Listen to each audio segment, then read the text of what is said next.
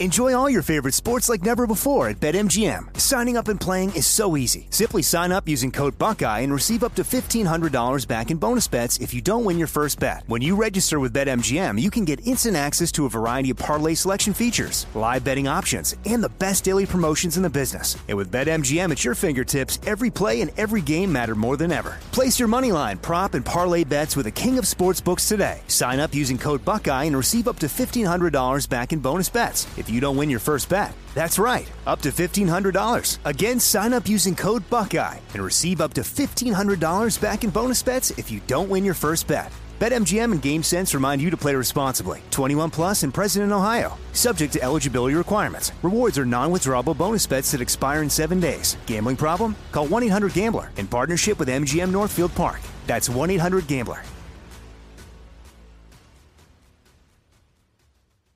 This is your moment, your time to shine, your comeback. You're ready for the next step in your career and you want an education employers respect. So you're not just going back to school, you're coming back with Purdue Global. Backed by Purdue University, one of the nation's most respected public universities, Purdue Global is built for people who bring their life experience into the online classroom. Purdue Global, Purdue's online university for working adults. Start your comeback today at purdueglobal.edu. What's up? This your boy Lil Duval, and check out my podcast, Conversations with Unc, on the Black Effect Podcast Network. Each and every Tuesday, Conversations with Unc podcast feature casuals and in-depth talk about ebbs and flows of life and the pursuit of happiness. Unlike my work on stage, I tap into a more serious and sensitive side to give life advice and simply offer words of encouragement, yet remind folks to never forget to laugh. Every Tuesday, listen to Conversations with Unc, hosted by Lil Duval on the Black Effect Podcast Network, iHeartRadio app, or wherever you get your podcasts presented by AT&T. Connecting changes everything. Murder in Illinois is a production of iHeartRadio.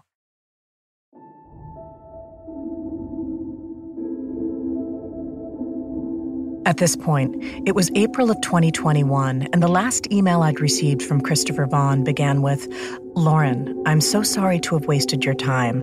I am done with the podcast. That email ended with I thank you for your compassion and your willingness to help. I wish you all the best, Chris. This was an unexpected and unfortunate turn, especially in light of the potential insight Chris's five page letter provided, something I conveyed to his parents on April 1st. It's so strange that he sent that to me because today I got my first shot of the vaccine. So I'm that much closer to being able to visit with him. And I think you were right. You both said that he knows what to expect from life right now. Well, evidently that's why he hasn't called us this week because he's been overthinking going through it. Going through a new trial is like pulling teeth with him. He doesn't want to go back to Joliet. He doesn't want to bring up the loss of his children again.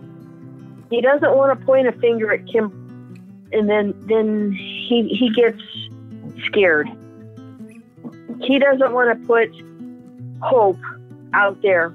He thought that he was not good enough to take care and watch over and save his children. And he doesn't want it out there again that he was unable to do that. For him, time has stood still. It might be 14 years later, but for him, I think he's just rerunning that all the time. Well, like Gail said, he has nothing to do 24 7 but think about this. And he's got anxiety about going through this all again.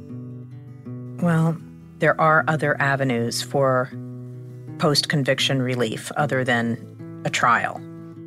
Okay, that would help because right now, Chris only sees a retrial. I, I know that if we could actually get to talk to him, visit him, and it would help things a lot. I was becoming increasingly convinced that Vaughn's version, as laid out in the letter, provided answers to issues I'd personally had with both the prosecution and the defense's scenarios of the events. I have been through everything with a fine tooth comb.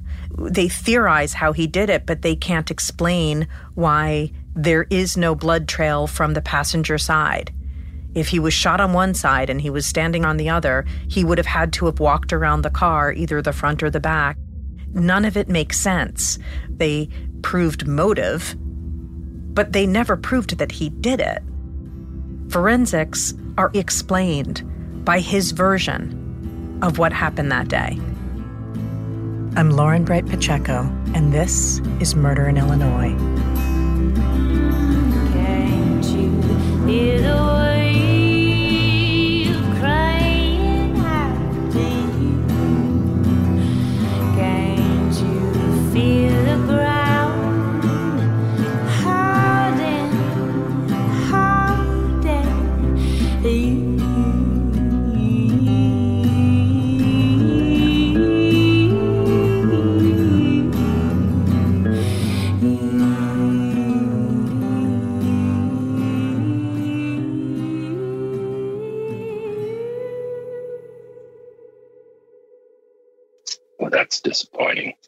Yes, but understandable. I reached out to Bill to discuss Chris's email about no longer moving forward. There have been parts of his memories that he's kept really hidden from himself and locked away for a long time. And now they're all out there. He had to put them on the page, and now he's living with them on a daily basis. I told his parents that I was going to keep corresponding with him and just ask that he meet with me, at least. His version of the events really seems to explain the forensics of the car. If his letter ends up being backed up by your crime scene reconstruction, is there another option other than going through another trial? Perhaps going to the AG or to the governor? Yeah, I mean, it's a long shot. All of these avenues are just extremely difficult. But executive clemency, it stands a better chance than going back to Will County. Executive clemency would be a possible way of avoiding another trial. It referred to the general powers of the president and of governors to pardon, grant amnesty, commutation, or reprieve to individuals who've been convicted.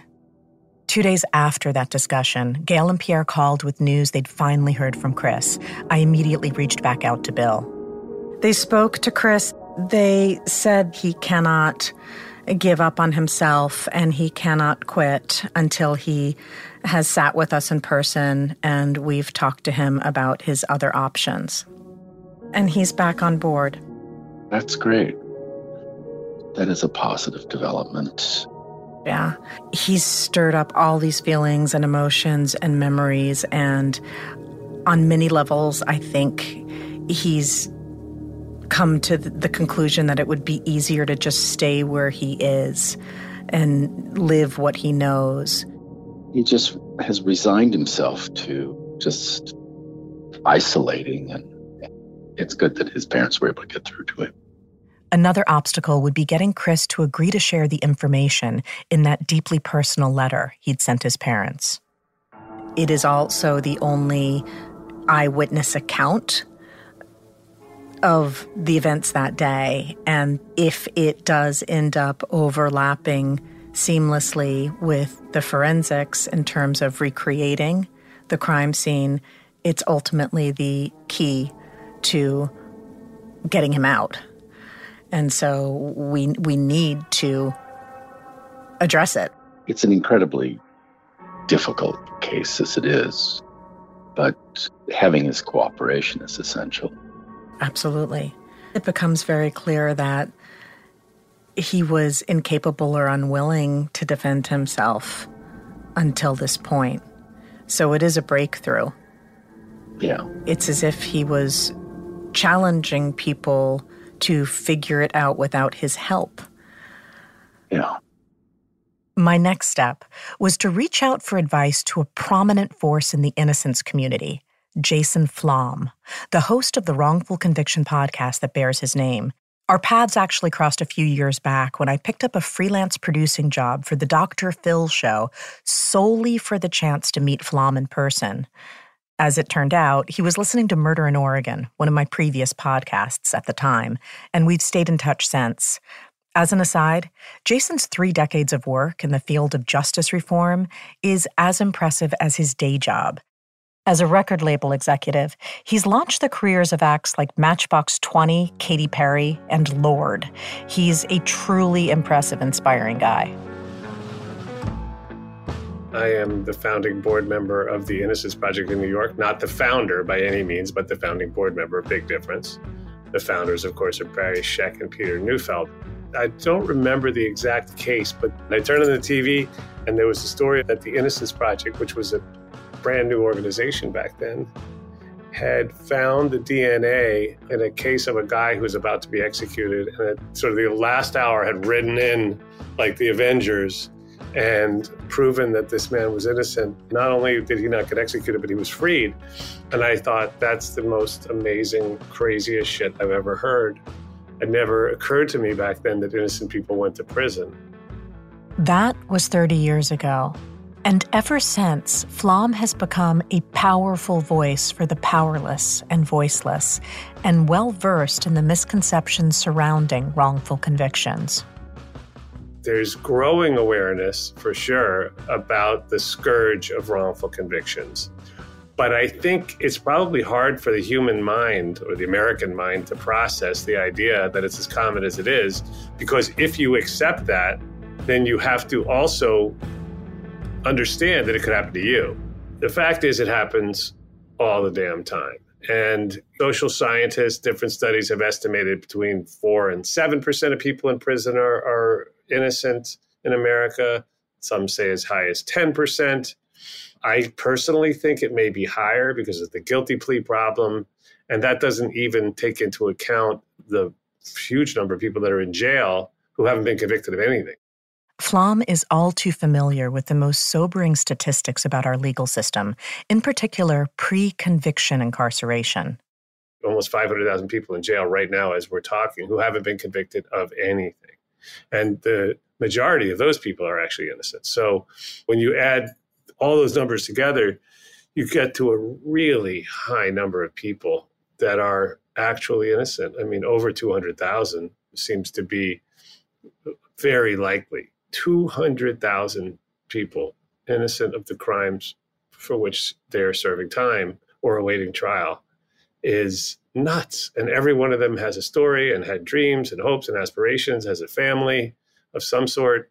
It's a massive, massive problem. But I'm super humbled and grateful that people listen to my podcast and are learning and, and getting involved. And change is coming. It's happening right now. Change and reform, he's dedicated to making sure also addresses the treatment of people after they've served their sentences. Yeah, there's almost a, an analogy I would draw where you've probably seen these cities and counties where they take the spots where homeless people sleep at night and they put spikes on the benches and things. I mean, isn't it bad enough that these people are, are without a place to live? And now we're going to take away what little comfort they may have been able to find under a bridge or God knows where. And it's sort of like the same thing we do with people coming out of prison, innocent or guilty, right? Where we should be providing them with the tools that they need to reenter society, to be able to go back to their community, to their family, to their school, and have a chance, a real chance at rebuilding their life. Instead, we put up roadblocks at every turn. Basically, they have to live a life of, of purity and sanctity and perfection and promptness and they have to be on time for their parole officer and whatever and they can't eat a poppy seed bagel because they'll fail a drug test. And otherwise they're going back to jail. And of course there's all the other barriers right in, into employment and housing.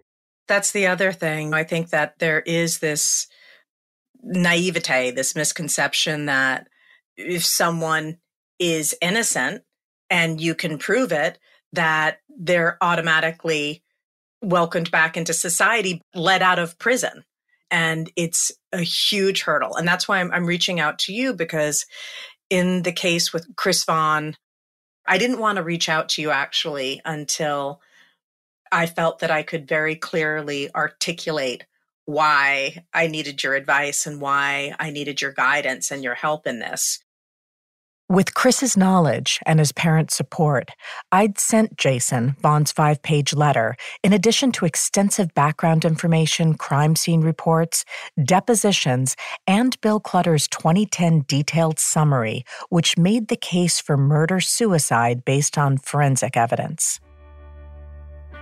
I often think that the only thing worse than being wrongfully convicted and sent to prison for the rest of your life or death row or any any variation of that is being wrongfully convicted of murdering a relative, particularly a child, your own child or a parent, um, or sibling, I guess. But something about the child or the parent is particularly difficult for me to process. Arresting him at the funeral is just particularly sick scenario. And, you know, but it goes on all the time, right? It's like, what do the authorities kick in people's doors allegedly looking for drugs? If you're looking for drugs, why not wait till somebody emerges from the house in the morning and arrest them then? You know, but it's all it's all just backwards and, and it's all designed for maximum cruelty and abuse. That's the system that we're in. And he unfortunately caught the very worst of all of it. I wanted Flom's seasoned opinion to weigh in on the one I was finally ready to voice. The letter, honestly, it's like you take an overlay and all the missing puzzle pieces just materialized. And you could see for the first time the clear picture. And it just makes the whole thing that much more tragic, actually, on so many levels. Jason, you have the defense theory, which didn't make sense because they uh, wanted to believe the reason why he couldn't remember anything was dissociative amnesia and that he was in the car when the kids were shot and that um, he rolled forward in kind of a frozen state and then he sat back into her blood. None of that made sense. But the prosecution's theory made no more sense. And it wasn't until you get his letter and you realize that he was behind the car, heard this explosion inside the car, that as he was opening the driver's side, she shot him once, tried to get back in, she shot again, and then shot herself. So when he sat back down into the driver's seat and turned around to check on the kids, her blood was all over his back but her body was also slumped. And in his panic, he thought, I'll drive to go get help. And in doing so, he tried to pull her belt, which she had taken off. And his blood from his wounded left wrist was all over the belt. And his hands were shaking so much while he was trying to buckle her in because she was also blocking that buckle that the blood pooled on the console. And then he gave up because he was shaking and it retracted and went back. And he got out of the car. But that's why none of his blood is on the exterior perimeter, back or front of the car. If he had shot her, there would have been blood all over him and he would have had to have walked around. And it wasn't until Chris wrote the letter, which I shared with you, that I started this thinking, what if he were innocent? And now I sincerely feel he is. Chris Vaughn allowed himself to be convicted. He was incapable or unwilling for 14 years to adequately defend himself.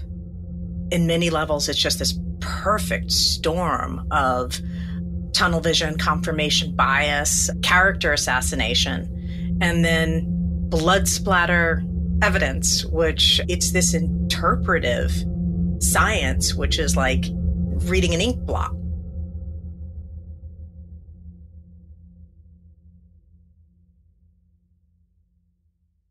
Enjoy all your favorite sports like never before at BetMGM. Signing up and playing is so easy. Simply sign up using code Buckeye and receive up to $1,500 back in bonus bets if you don't win your first bet. When you register with BetMGM, you can get instant access to a variety of parlay selection features, live betting options, and the best daily promotions in the business. And with BetMGM at your fingertips, every play and every game matter more than ever. Place your moneyline, prop, and parlay bets with the king of sportsbooks today. Sign up using code Buckeye and receive up to $1,500 back in bonus bets. If you don't win your first bet. That's right, up to $1,500. Again, sign up using code Buckeye and receive up to $1,500 back in bonus bets if you don't win your first bet. BetMGM and GameSense remind you to play responsibly. 21 plus and present in Ohio, subject to eligibility requirements. Rewards are non-withdrawable bonus bets that expire in seven days. Gambling problem? Call 1-800-GAMBLER in partnership with MGM Northfield Park. That's 1-800-GAMBLER.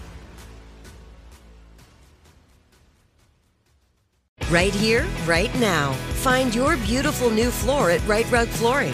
Choose from thousands of in-stock styles, ready for next day installation, and all backed by the right price guarantee. Visit riterug.com. That's R I T E R U G.com today to schedule a free in home estimate or to find a location near you. 24 month financing is available with approved credit. For 90 years, we've been right here, right now. Rite Rug Flooring. This is it. Your moment. This is your time to make your comeback with Purdue Global. When you come back with a Purdue Global degree, you create opportunity for yourself, your family, and your future. It's a degree you can be proud of, a degree that employers will trust and respect. Purdue Global offers working adults like you over 175 flexible degree programs to meet your specific career goals. These include associate, bachelor's, master's, and doctoral degrees and certificates. Purdue Global degree programs range from nursing to business to communication and more. Whatever your interest, we have the degree that will move you forward. You have the knowledge, you have the experience. Now it's time to get credit for the work you've done and earn the recognition you deserve with Purdue Global, Purdue's online university for working adults. You know you're worth it. We do too. So don't wait another second to get the degree that will take your career to the next level. Start your comeback today at purdueglobal.edu.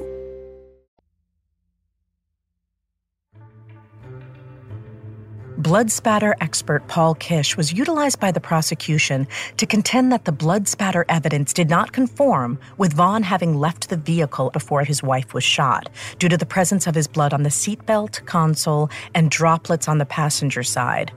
Obviously, Kish wasn't privy to Vaughn's latest revelations, but even at the time of the trial, Kish conceded that he couldn't rule out murder suicide based on the blood evidence either. Here again is Jason Flom. Let's talk about blood spatter because I think people watch Dexter or they watch uh, CSI or whatever they watch, and they have this totally unrealistic view because the National Academy of Sciences, right, the real thing, right, the people who we should hold in the highest regard in 2009 did a, a very intensive study real scientific integrity, and they were extremely critical of a number of the junk sciences. But I think they saved some of their strongest words for blood spatter. And among other things, that this blood spatter analysis is more subjective than substantive.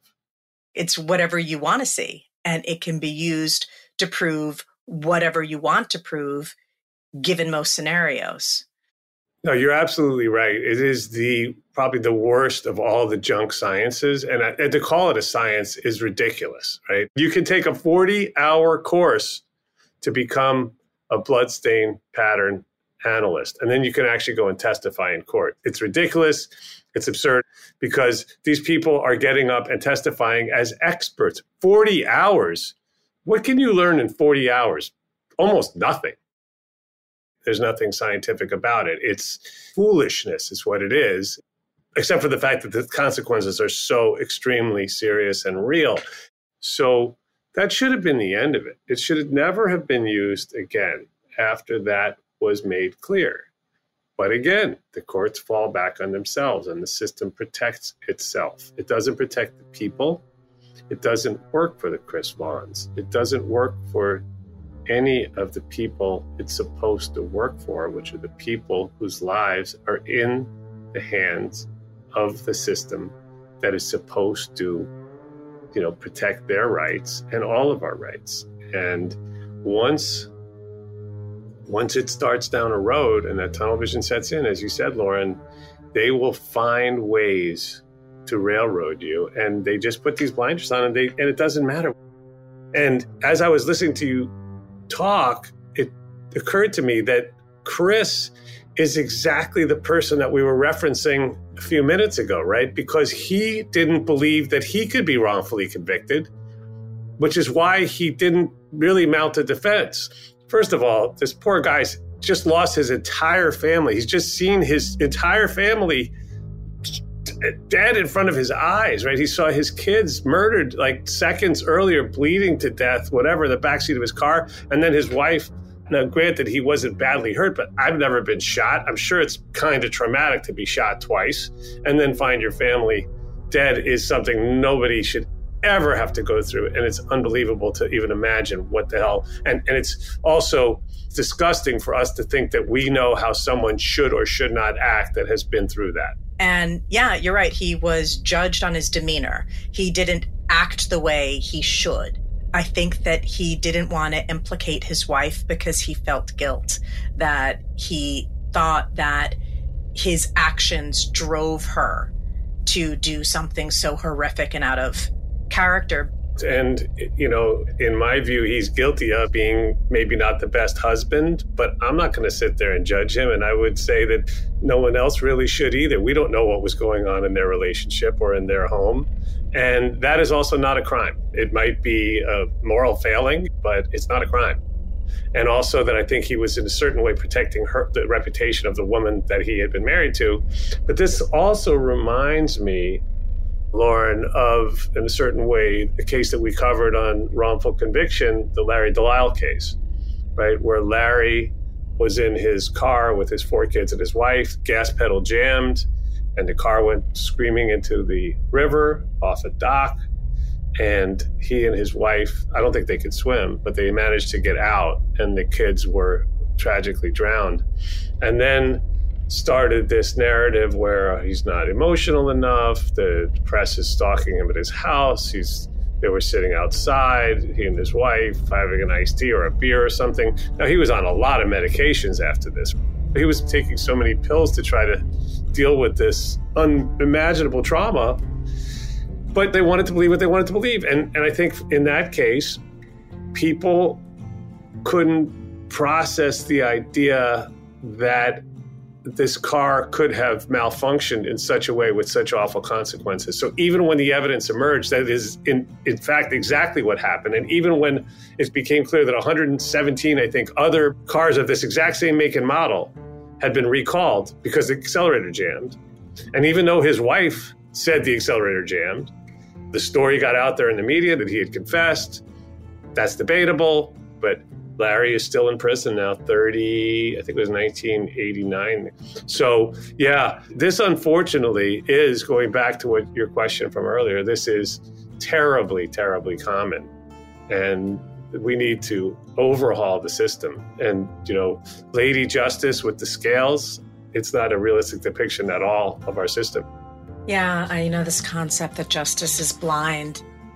I think it's deaf. And it's interesting as it relates to this case, right, to the Vaughn case, because, you know, another thing that I think is really not in the public consciousness is that science and justice are practically opposite, right? Science is based on analysis of data and information that is processed in a way that is scientific. And justice is based on precedent, right? So while science moves forward, justice looks backward. In some of these junk sciences are similar in certain ways, right? Just as with bite mark evidence.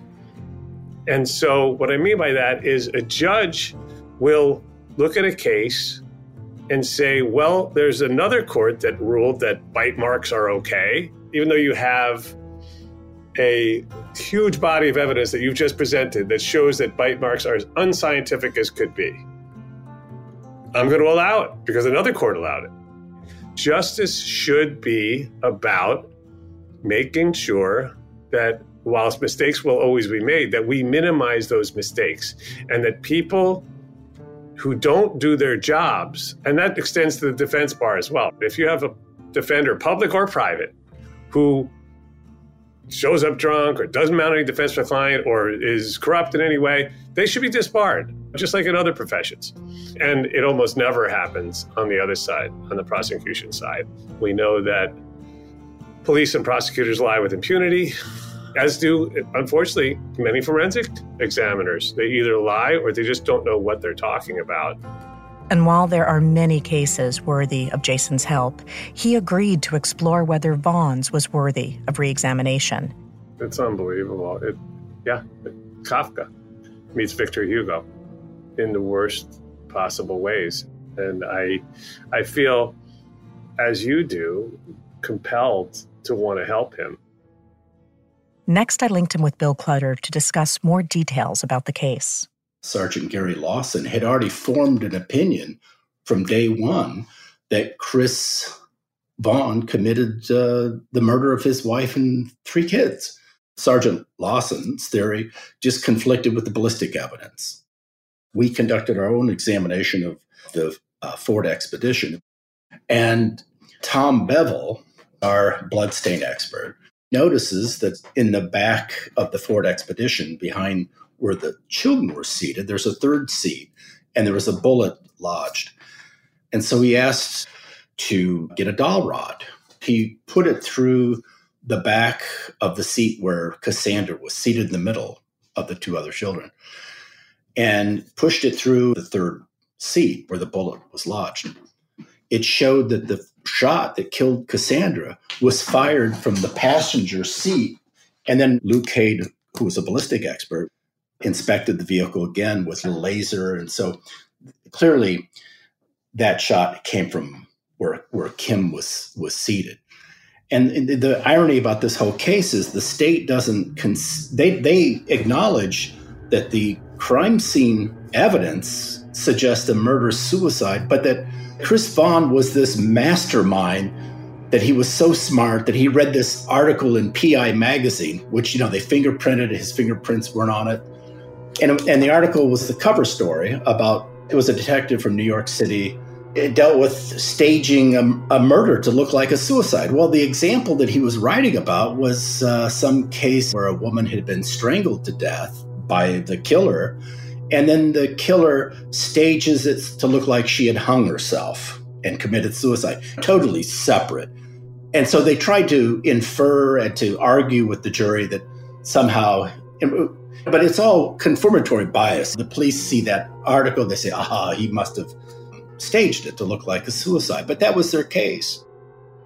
Yeah, Bill and Lauren, I, I want to say like that this is sadly, tragically, not an uncommon narrative, right? Where law enforcement decides that the person who they claimed to be the perpetrator is both a deranged psychopath and a criminal mastermind, right?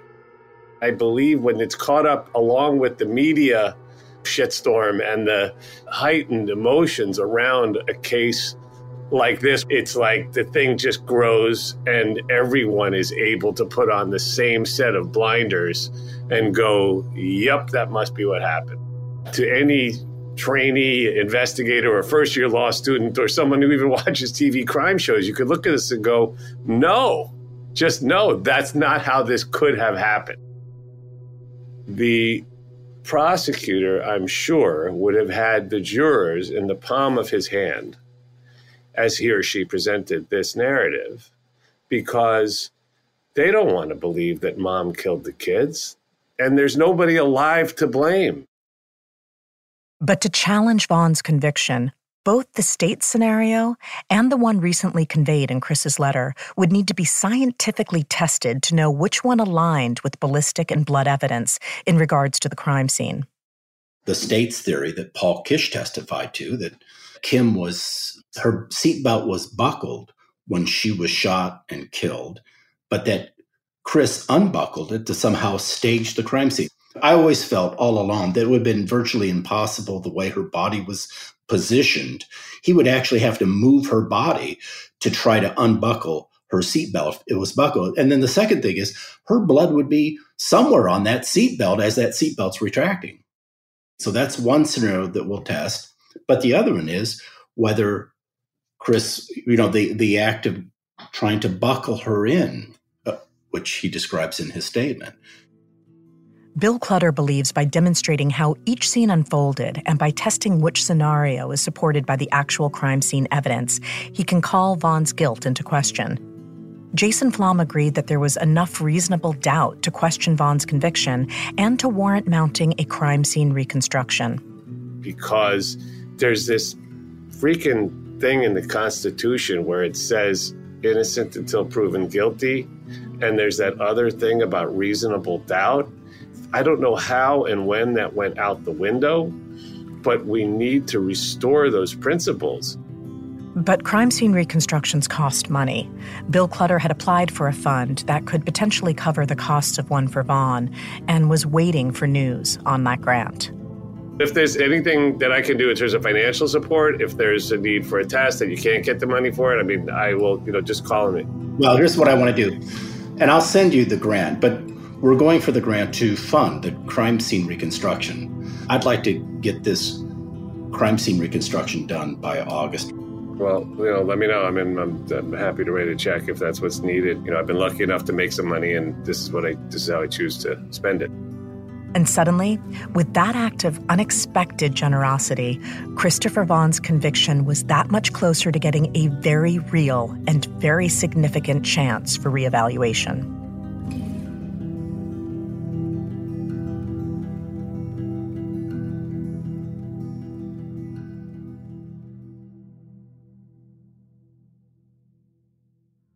Enjoy all your favorite sports like never before at BetMGM. Signing up and playing is so easy. Simply sign up using code Buckeye and receive up to $1,500 back in bonus bets if you don't win your first bet. When you register with BetMGM, you can get instant access to a variety of parlay selection features, live betting options, and the best daily promotions in the business. And with BetMGM at your fingertips, every play and every game matter more than ever. Place your moneyline, prop, and parlay bets with the king of sportsbooks today. Sign up using code Buckeye and receive up to $1,500 back in bonus bets if you don't win your first bet. That's right, up to $1,500. Again, sign up using code Buckeye and receive up to $1,500 back in bonus bets if you don't win your first bet. BetMGM and GameSense remind you to play responsibly. 21 plus and present in Ohio. Subject to eligibility requirements. Rewards are non-withdrawable bonus bets that expire in seven days. Gambling problem? Call 1-800-GAMBLER in partnership with MGM Northfield Park. That's 1-800-GAMBLER. Right here, right now. Find your beautiful new floor at Rite Rug Flooring. Choose from thousands of in stock styles, ready for next day installation, and all backed by the right price guarantee. Visit riterug.com. That's R I T E R U G.com today to schedule a free in home estimate or to find a location near you. 24 month financing is available with approved credit. For 90 years, we've been right here, right now. Rite Rug Flooring. This is it. Your moment. This is your time to make your comeback with Purdue Global. When you come back with a Purdue Global degree, you create opportunity for yourself, your family, and your future. It's a degree you can be proud of, a degree that employers will trust and respect. Purdue Global offers working adults like you over 175 flexible degree programs to meet your specific career goals. These include associate, bachelor's, master's, and doctoral degrees and certificates. Purdue Global degree programs range from nursing to business to communication and more. Whatever your interest, we have the degree that will move you forward. You have the knowledge, you have the experience. Now it's time to get credit for the work you've done and earn the recognition you deserve with Purdue Global, Purdue's online university for working adults. You know you're worth it. We do too. So don't wait another second to get the degree that will take your career to the next level. Start your comeback today at purdueglobal.edu.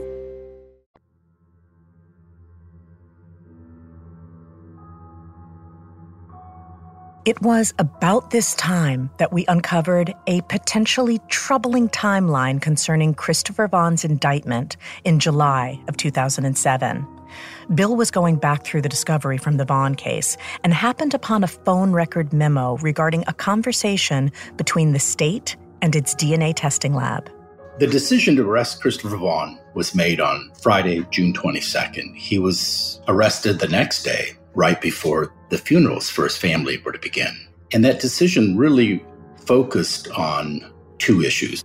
One was Chris's inability to remember how his wife's blood was transferred to the back right side of his jacket, and the belief that he had staged the crime scene by unbuckling his wife's seatbelt.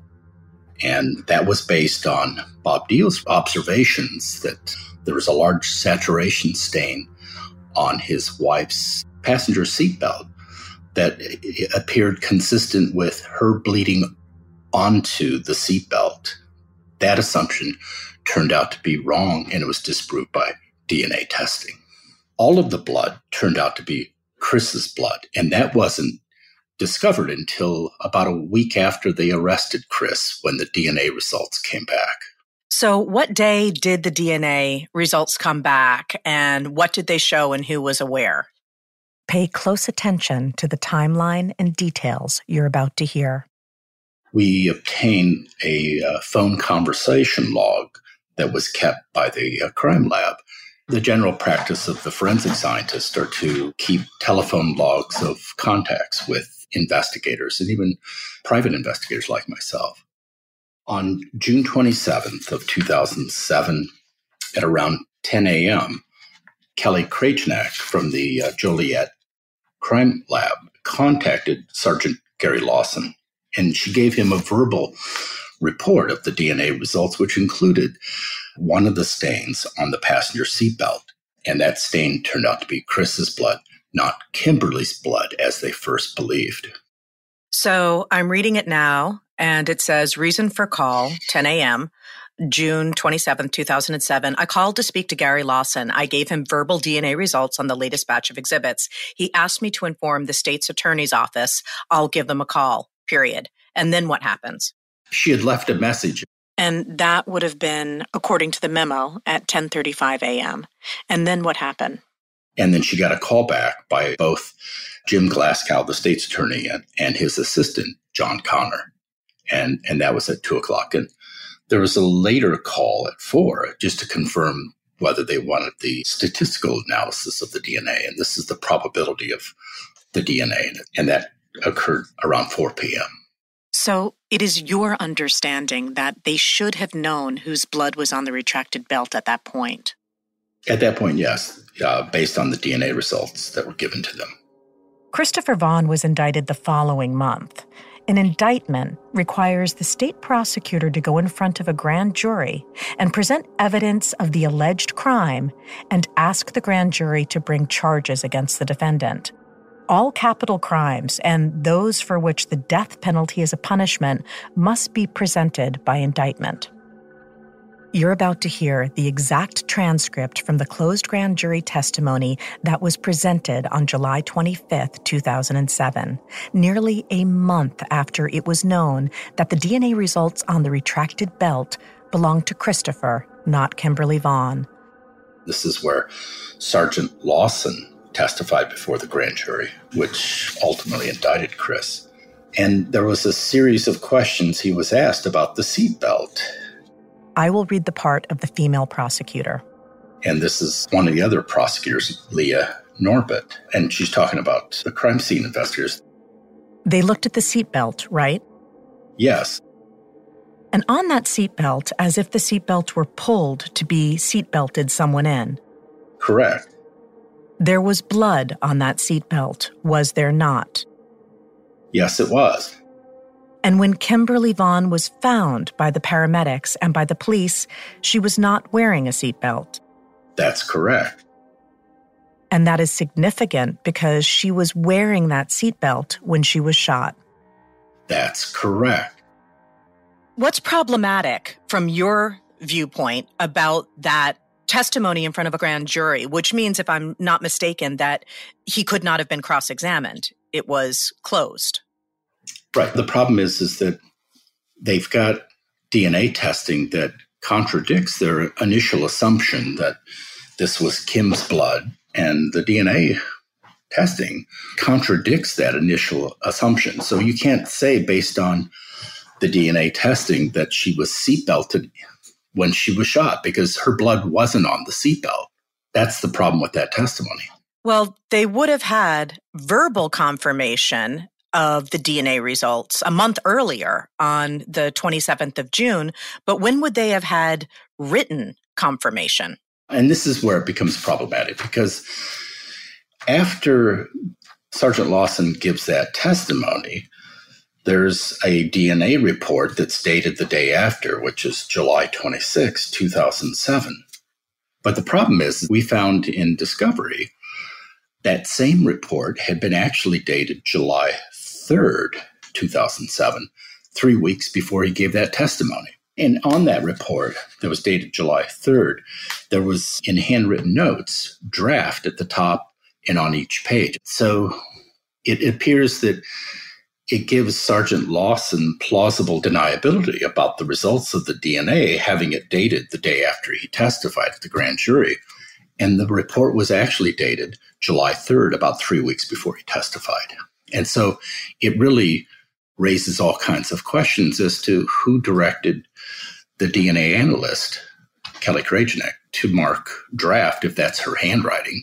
What was the purpose of marking a draft? Was there any difference between the version that's marked draft on the 3rd of July and the final version, which is dated the day after the closed grand jury testimony? The only difference is the date. The, the reports are identical. The conclusions of the DNA results are identical. The only thing that's different is the changing of the date on the report. How do you characterize that? It smells of fraud. That's what it smells to me. It really deserves further investigation and to get to the bottom of why that report was manipulated. I've never seen it in my 35 years of investigating for you know police reports and forensic labs. I've never seen this ever in my career. And so it really begs the question why was it done and uh, who directed it to be done? Why would the date have been changed to the day after Lawson testified when it was known that he had this information a month before that time?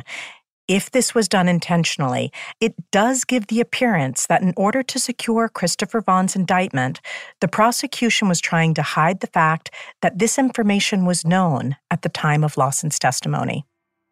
I reached out to the office of the Will County State's Attorney to request formal clarification. After sending two emails, I followed up by phone and was informed by James Glasgow's Director of Public Affairs that Mr. Glasgow was not interested in providing a statement or response. With that in mind, I wanted to speak to a legal expert and get their thoughts. Richard Kling is a clinical professor of law in Chicago at the Kent College of Law and a practicing defense lawyer. What are your thoughts just on the fact of Will County State's Attorney seeking a grand jury indictment as opposed to a preliminary hearing? In most of the murder cases, the state's attorney generally takes it to the grand jury. It's not unusual. In my experience, the vast majority of murder cases and sex cases are taken directly to the grand jury. Although the DNA testing had disproven the initial theory that Kimberly Vaughn was wearing her safety belt when she was shot, allegedly. Sergeant Gary Lawson appeared before the grand jury, and testimony was elicited that suggested that Kimberly Vaughn was wearing the seatbelt at the time of her death. Having read over that transcript, how would you characterize that testimony in light of the fact that he knew the results a month before? It's certainly erroneous. Whether it was mistakenly erroneous or intentionally erroneous, obviously I can't get into somebody else's mind, but it was certainly a mistake to bring that in front of the grand jury the way it was. Would you categorize it as misleading? Well, it is misleading to the grand jury. Realistically, they didn't have the full story. And I know that in Illinois, police are were and are allowed to lie to a suspect during interrogations to coerce a confession or secure a confession, I should say. Is there any scenario in which an officer of the law would be allowed to lie on the witness stand? Absolutely not. That the law is abundant. Police officers are not allowed to lie to grand jurors. Kling was already very familiar with the Christopher Vaughn case and Investigating Innocence's efforts on his behalf. For him, it called to mind another famous Illinois case, which we referenced in a previous episode, that led to the abolishment of the death penalty in Illinois and involved the vilification of another investigator, much along the lines of Bob Deal's experience. The parallels are spookily similar. To the extent that Mike Callahan, who was the state police officer when 48 Hours was going to do a piece about Randy Steidl, he was asked by the state police to investigate essentially to make sure that they were covered. And what happened with Callahan is that he ended up finding out that the state police had screwed around with a lot of stuff as well as the local police. And he eventually went from being a decorated lieutenant in charge of the whole district to writing traffic tickets on I 55. The parallels are very similar to the extent of the state police was asked to do an investigation to make sure that the Whitlock Steidl case went well. And when Callahan came to the conclusion it didn't go well, he ended up getting axed. And it's similar here. Ultimately, former Illinois State Police investigator Michael Callahan would file a civil lawsuit which determined his constitutional rights had been violated by his superiors. He wrote a book detailing his experience called Too Politically Sensitive. As mentioned previously, the two men convicted for murders they did not commit, Herb Whitlock and Randy Steidl, were ultimately released as a result of the corruption and misconduct Callahan uncovered. Steidl had been imprisoned for 17 years, Whitlock for 21. Back to Richard Kling. You know, I think the bottom line is I would hope that the state police, as well as the rest of the world, is not interested in having somebody who was innocent convicted. And hopefully they would want to reopen it. And hopefully the result for Mr. Vaughn will be the same that it was for Whitlock and Steidl.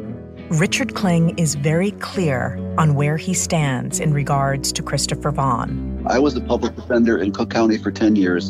In November, I will have been practicing 50 years. I've tried over 500 murder jury cases, including DNA. So I'm not just speaking from the standpoint of academia, I'm speaking from the standpoint of being in the trenches. And I think it's a case that needs to be reevaluated. Can't you hear the world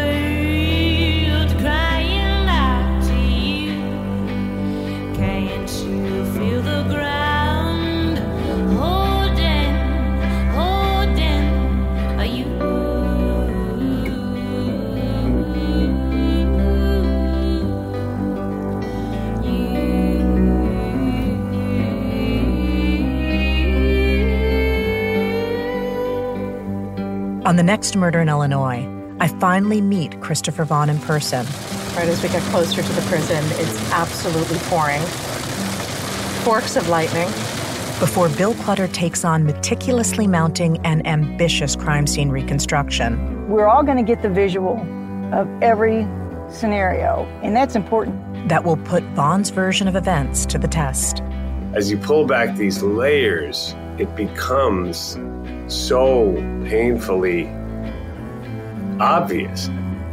Murder in Illinois is a production of iHeartRadio. Executive producers are Lauren Bright Pacheco and Taylor Chicoine. Written by Lauren Bright Pacheco and Matthew Riddle. Story editing by Matthew Riddle.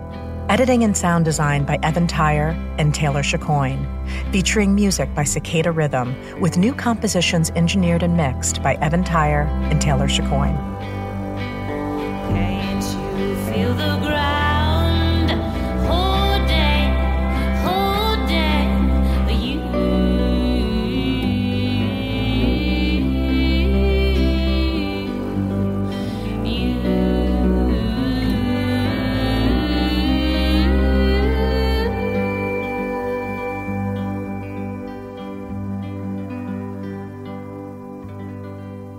For more podcasts from iHeartRadio, check out the iHeartRadio app, Apple Podcasts, or wherever you get the stories that matter to you.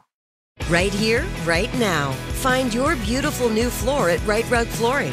Choose from thousands of in stock styles, ready for next day installation, and all backed by the right price guarantee. Visit riterug.com. That's R I T E R U G.com today to schedule a free in home estimate or to find a location near you. 24 month financing is available with approved credit. For 90 years, we've been right here, right now. Rite Rug Flooring. Open a limited time 11 month certificate at Kemba Financial Credit Union. At 5.25% APY, it's more than triple the national average, plus, it's a safe and secure way to grow your money. Visit your local branch or kemba.org slash CD for details. Offer expires May 31st, 2024. APY equals annual percentage yield. Restrictions apply. $500 minimum and $250,000 maximum deposit. Advantage status required. Comparison based on bank rate average. Federally insured by NCUA. Lucky Land Casino asking people what's the weirdest place you've gotten lucky? Lucky? In line at the deli, I guess? Aha, in my dentist's office. More than once, actually. Do I have to say? Yes, you do. In the car before my kids' PTA meeting. Really? Yes. Excuse me, what's the weirdest place you've gotten lucky? I never win and tell. Well, there you have it. You can get lucky anywhere playing at LuckyLandSlots.com. Play for free right now. Are you feeling lucky? No purchase necessary. Void where prohibited by law. 18 plus. Terms and conditions apply. See website for details.